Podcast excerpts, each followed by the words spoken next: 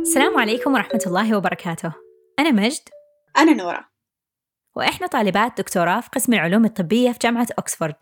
نقدم برنامج صوديوم اللي نناقش فيه مواضيع علمية شيقة تلامس صحة الفرد والمجتمع. في 1994 كان في طالب دكتوراه في السويد بيدرس حليب الإنسان وأثره على البكتيريا. لكنه اكتشف بالصدفة أكثر بكثير مما كان يتوقع. البكتيريا اللي كان الطالب بيختبر عليها الحليب كانت داخل خلايا سرطانية وكانت فكرته إنه لو حط الحليب على هذه الخلايا حتموت البكتيريا. فعلا طلع صح عليه. الحليب قتل البكتيريا. لكن المفاجأة كانت إنه مو بس البكتيريا اللي ماتت الخلايا السرطانية ماتت معاها كمان. ولما عادت تجربة على بكتيريا في خلايا مو سرطانية برضو ماتت البكتيريا لكن الخلايا عاشت وما صار لها شيء. يعني اكتشف شيء في الحليب يقتل الخلايا السرطانية والبكتيريا بس ما يأثر على الخلايا الصحية. وقدر بعدين يستخلص هذا المركب من الحليب وسماه هاملت. وهذا اختصار لاسم مرة طويل ما علينا منه. دحين هذا الطالب اسمه أندرز هاكنسون بروفيسور في جامعة لند في السويد وما زال يدرس هاملت لأنه إلى الآن مو مفهوم كيف بالضبط قادر على أنه يقتل الخلايا السرطانية والبكتيريا حتى البكتيريا المقاومة للمضادات الحيوية. بدون ما يأثر على الخلايا الطبيعية. هذا مركب واحد في حليب الإنسان في ملايين المركبات غيره ولسه كثير منها ما نعرف إيش وظيفتها أو حتى إيش هي رغم إنه من أقدم الأغذية وأهمها في تاريخ البشرية.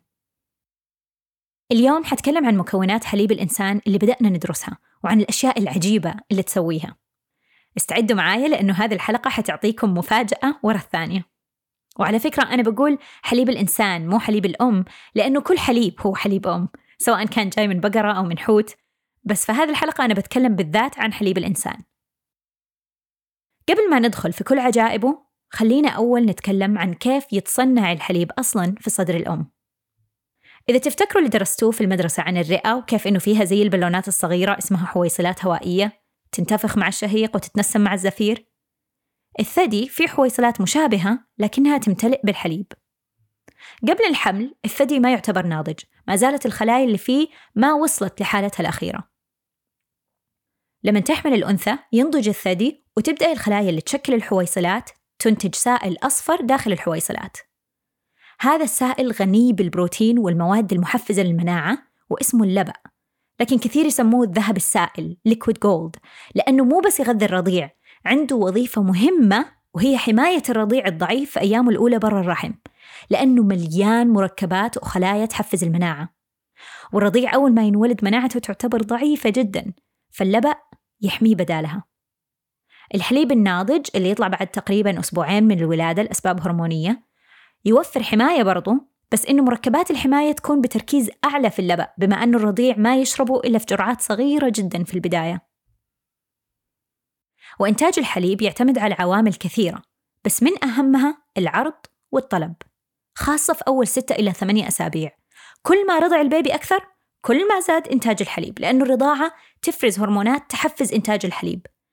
أي رضعة أو شراب ياخذ الرضيع من غير أمه حيقلل إنتاجها للحليب لأنه الهرمونات هذه ما بتفرز. بالعكس تجمع الحليب في الصدر يخلي الهرمونات اللي تمنع إنتاج الحليب تزيد. عشان خلايا إنتاج الحليب بتقول آه إحنا سوينا حليب أكثر من اللازم والبيبي ما بيرضعه. خلينا نقلل الكمية. فكل ما زادت الرضاعة كل ما زاد إنتاج الحليب. وهذا في الحالات الطبيعية طبعا. أحيانا يكون في مشاكل طبية تتدخل في الموضوع. طيب نجي لمكونات الحليب. واحد من الأشياء اللي اكتشفتها وأنا بجهز لهذه الحلقة هو إنه حليب الإنسان يعتبر من ناحية علمية نسيج حي. ما هو مجرد سائل وفيه مركبات غذائية. لا هو نسيج زيه زي الجلد أو زي الدم. وهذا معناه إنه مكون من مخلوقات حية كثيرة وإنه يتغير ويتكيف مع وضع الأم والرضيع. غير المركبات الغذائية والمناعية الحليب مكون من هرمونات وخلايا إنسانية وخلايا ميكروبية. وتركيز المكونات فيه يختلف حسب حاجة الرضيع وأثناء نموه. مثلا في أول كم يوم الرضيع يكبر بسرعة رهيبة فيحتاج غذاء يناسب النمو السريع. وزي ما حيقول لكم أي أحد يبني عضلات إذا تبغى تكبر بسرعة ركز على البروتين. نفس الشيء للرضيع. فأول كم يوم يكون الحليب أو اللبن مليان بروتين. بس يكبر الرضيع شوية ويبطأ نموه ويبدأ يتحرك أكثر يصير يحتاج للطاقة أكثر شيء. فيتغير الحليب ويصير مليان كربوهيدرات ودهون أكثر من البروتين. لأنه هذه المواد توفر طاقة أكثر وبشكل أسرع. في نوع كربوهيدرات في الحليب اسمه سكريات الحليب البشري قليلة التعدد. وقليلة التعدد مو معناها إنه عددها قليل بالعكس هي موجودة بكثرة لدرجة إنها تشكل ثالث أكثر عنصر في الحليب. هي عبارة عن سلسلة مركبات سكر واحد ورا الثاني فقليلة التعدد بس معناها إنه السلسلة مو طويلة يعني مكونة من ثلاثة إلى عشرة مركبات سكر. عكس الكربوهيدرات كثيرة التعدد اللي يكون فيها مئات أو آلاف مركبات سكر. المهم سكريات حليب الإنسان قليلة التعدد ثالث أكثر عنصر في الحليب أكثر حتى من البروتين إيش تتوقعوا دورها؟ أنا أول ما سمعت عنها قلت غالبا سكريات تعطي طاقة للبيبي بعد ما يهضمها جسمه بس هذه السكريات ما يقدر الرضيع يهضمها يعني ما بيستعملها في بناء شيء ولا للطاقة أجل إيش الهدف منها؟ كيف تكون موجودة بهذه الكميات الكثيرة ومع ذلك ما لها أي فائدة غذائية؟ مع الوقت اكتشف العلماء إنها غذاء إلا لكن مو للرضيع للبكتيريا اللي في أمعائه سكريات حليب الإنسان قليلة التعدد تساعد على نمو البكتيريا النافعة في أمعاء الرضيع. وإذا تبغوا تعرفوا أكثر عن البكتيريا النافعة وأهميتها في حياتنا ححط رابط حلقة البودكاست عن الميكروبات النافعة في الوصف. لكن هذه السكريات مو بس غذاء للبكتيريا لها أدوار كثيرة ثانية يبغى لها حلقة لحالها. مثلا يبدو إنها تطرد البكتيريا الضارة والفيروسات وتساعد في نضج أمعاء الرضيع وتقلل من الالتهابات وتحفز الجهاز المناعي. في أكثر من 200 نوع مختلف من سكريات حليب الإنسان قليلة التعدد. وإلى الآن ما درس منها إلا قليل يعني ما زال في أشياء كثيرة ما نعرفها عنها وأدوار مجهولة ما اكتشفناها لها. بس على سيرة البكتيريا تصدقوا إنه هي كمان مكون مهم في حليب الإنسان؟ في البداية كان العلماء يحسبوا إنه حليب الإنسان معقم يعني ما في أي ميكروبات. وأي أحد يلاقي شيء فيه هو خبص التجربة ولوثها من أي حتة لأنه مستحيل الحليب فيه ميكروبات. دحين وجود البكتيريا النافعة في الحليب متفق عليه تماما في المجتمع العلمي. وحتى في علماء قدروا أن الرضيع يلتهم 800 ألف بكتيريا بشكل يومي من خلال الرضاعة الطبيعية. وفي أكثر من 200 نوع بكتيريا مختلف في حليب الإنسان وتختلف التشكيلة من أم لأم ورضيع لرضيع حسب تغذية الأم وبيئتها وغيره. وفي شيء يحير العلماء كثير من ناحية بكتيريا الحليب. البكتيريا الموجودة في الحليب تشبه بشكل كبير البكتيريا اللي في أمعاء الأم. فكيف بتوصل من الأمعاء للحليب؟ الجواب مو واضح إلى الآن بس احتمال إنها بتنتقل عن طريق خلايا الدم البيضاء.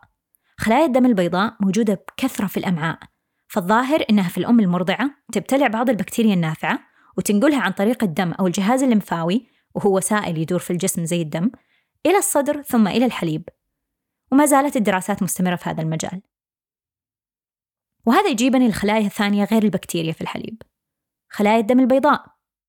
في خلايا دم بيضاء في الحليب تنقلها الأم لرضيعها عشان تحميه من الالتهابات والميكروبات الضارة.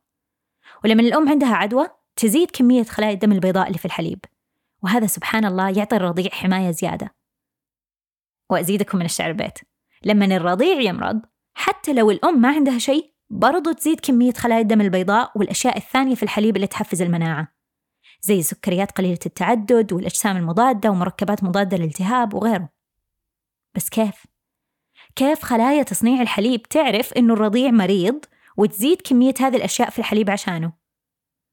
في نظرية مو أكيدة بس هي التفسير المتوفر حاليا وفي بعض الأدلة اللي تدعمها وهي إنه الرضيع لما يرضع بعض لعابه أو المركبات اللي فيه تعكس الطريق وتدخل في الثدي. واللعاب فيه إشارات إنه فيه مرض أو مشكلة.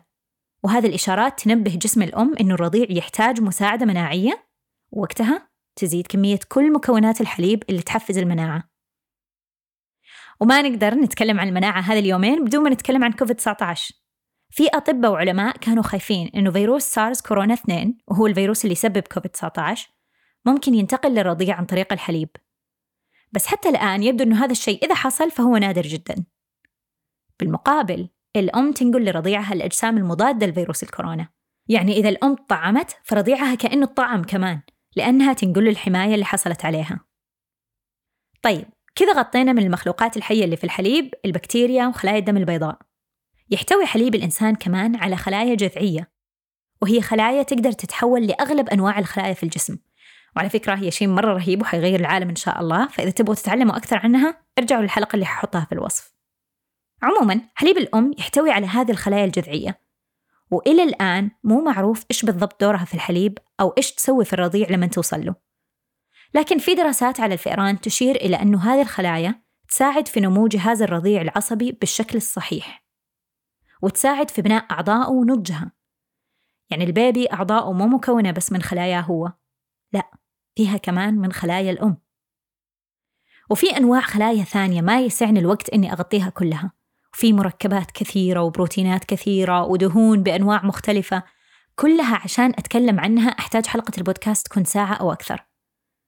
ومع كل هذا التعقيد في الحليب ما في شك إنه لسه في أشياء كثيرة ما اكتشفناها. وحتى اللي اكتشفناه لسه ما نعرف كل خباياه وأدواره. فما نستغرب لما نسمع عن كل فوائد الرضاعة الطبيعية ومنها إنها تقلل من خطر الإصابة بمتلازمة الموت المفاجئ والتهاب الأمعاء الناخر في الرضيع وهو حالة طبية يموت فيها جزء من الأمعاء. وفي فوائد كثيرة ثانية مرتبطة بالرضاعة الطبيعية زي تقليل خطر الإصابة بالسمنة واضطراب فرط الحركة والتوحد. فائدة الرضاعة مو بس في الحليب نفسه ولو إنه رهيب بس الفائدة كمان تكمن في القرب من الأم. وهذا الشيء يهدي الطفل ومهم أكثر مما تتصوروا لنموه السليم ومو بس للرضيع الرضاعة الطبيعية كمان لها فوائد كثيرة للأم. تقلل خطر إصابتها بسرطان الثدي وسرطان المبيض والسكري والضغط والتهاب المفاصل ومرض القلب وغيرها. هذه كلها فوائد أبعد بكثير من كون الرضاعة مجرد حليب مغذي للرضيع. عشان كذا تحث منظمة الصحة العالمية على الرضاعة الطبيعية بدون أي أكل أو شرب ثاني حتى موية لأول ستة شهور من الحياة وتحث على استمرار الرضاعة الطبيعية بعد هذه الستة أشهر مع الأكل إلى سن سنتين فما فوق. وسنتين هو العمر كمان اللي حدده الله سبحانه وتعالى لإتمام الرضاعة فأكيد هو الأفضل بشكل عام. طبعا في حالات ما تكون الرضاعة الطبيعية فيها ممكنة لسبب ما وفي حالات لازم رضعة صناعية مع الرضعة الطبيعية لأسباب طبية. عشان كذا مهم جدا إننا نفهم حليب الإنسان كويس ونعرف إيش فيه. عشان نقدر نطور الحليب الصناعي للرضع اللي ما بيتوفر لهم حليب إنسان طبيعي. صح البودرة مو ممكن يوم تصير نسيج حي يتكيف ويتغير مع حالة الأم والطفل وما حيكون لها فوائد صحية للأم. بس ممكن على الأقل نحسن الحليب الصناعي قد ما نقدر وهذا ما حيصير إلا بفهم حليب الإنسان مضبوط. طيب سؤال اليوم. ليش في دراسات عن حليب البقر وعن الكحول وعن جراحة الأنف التجميلية أكثر بكثير من الدراسات عن حليب الإنسان.